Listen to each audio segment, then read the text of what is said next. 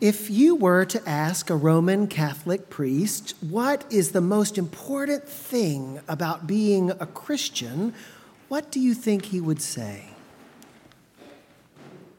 If you were to ask a Southern Baptist preacher or an elder in the Church of Christ the same question, what answer would you expect to receive?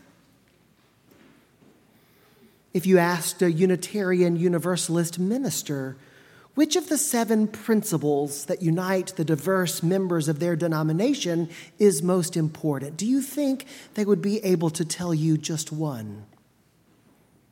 If you asked an atheist, what is the key to living a good life? Do you think you could accept their answer for your own? What about you? What's your answer? What do you think is the most important thing for you to do to be faithful? Faithful to God, faithful to your family and friends, faithful to this world, faithful to the life that you have been given. In today's gospel lesson, a religious leader, one of the experts in the Jewish law, came to Jesus to ask him that same question Teacher, which commandment in the law is the greatest? Matthew records this episode as one of a series of challenges between the religious authorities and Jesus, challenges over his authority.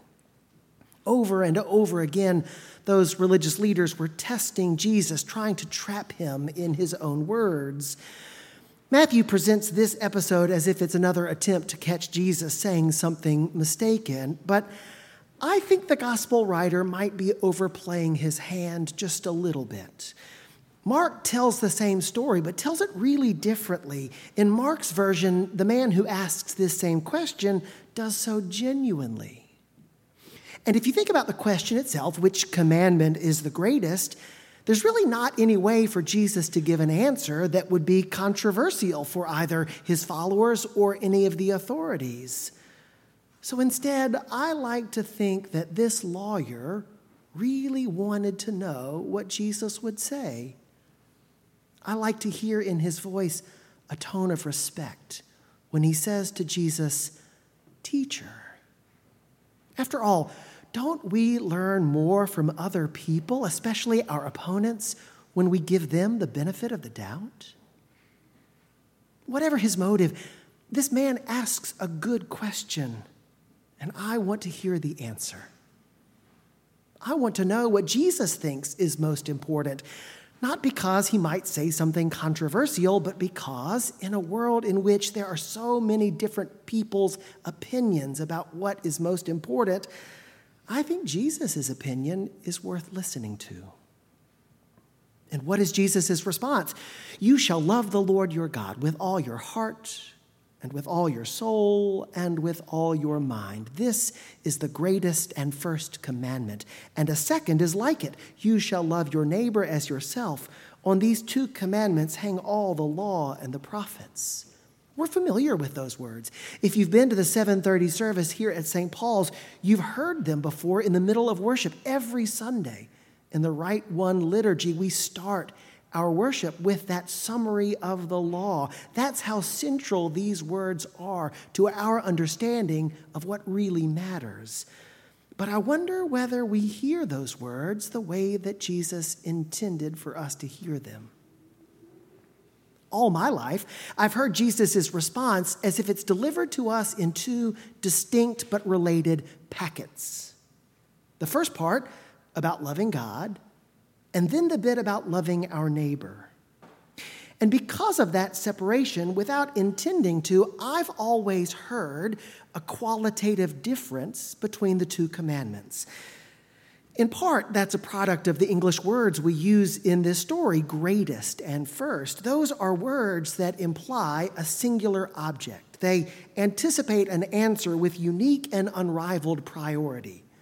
And because of that, I've always understood Jesus to say something like, the absolute most important commandment is to love God.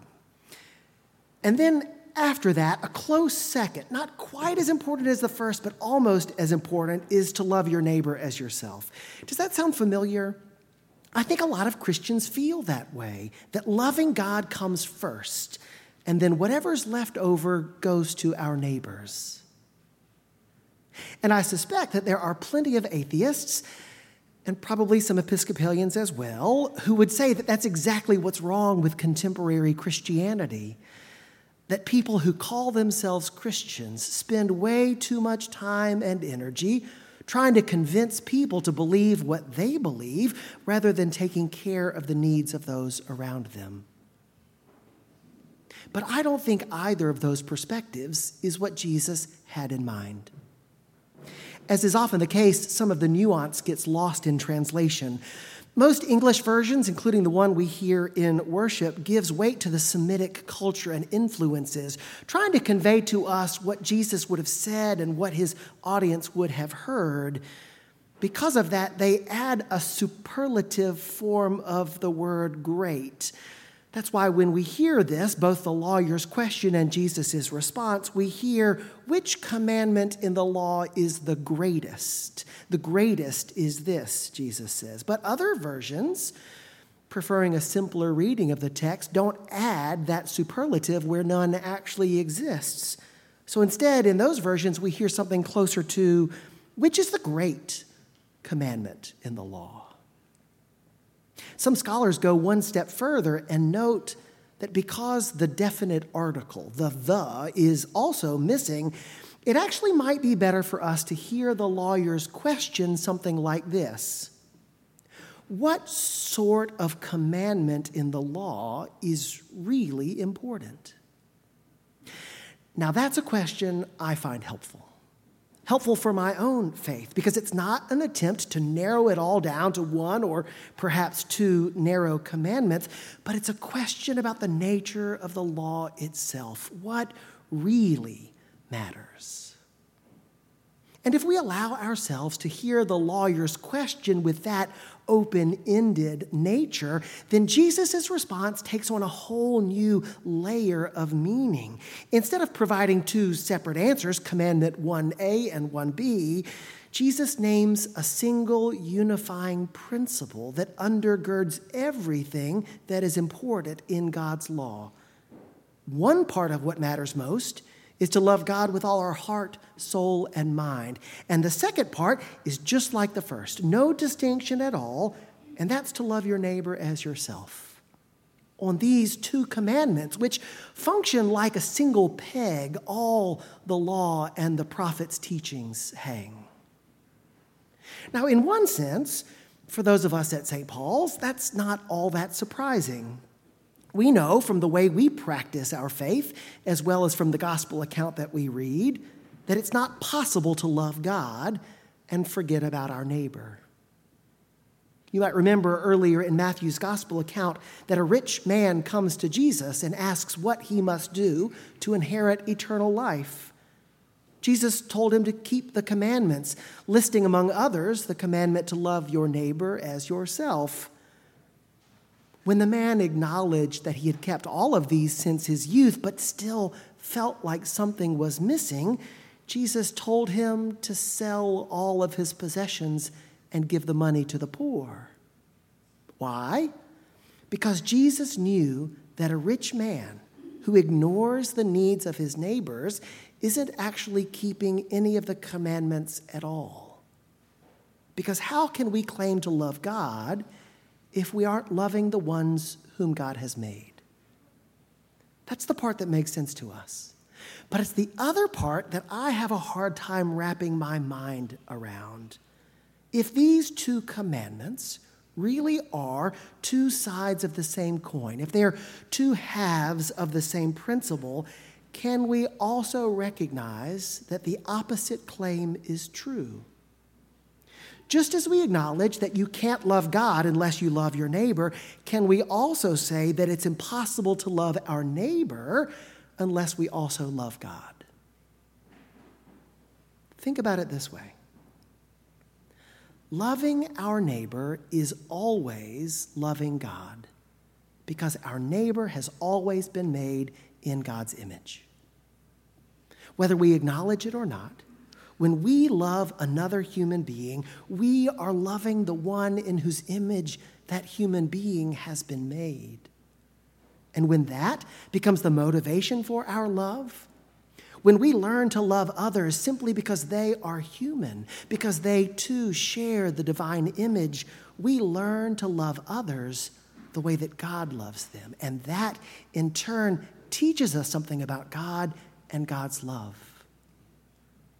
The desert mystic Evagrius Ponticus wrote that the work of love is to recognize that all people are made in God's image and to love them as nearly as we love God, regardless of how much they may seem to be unlike God. We don't love our neighbors as ourselves because we like them or because we agree with them, but because they are as precious to God as we are. And who teaches us to love others like that? Jesus.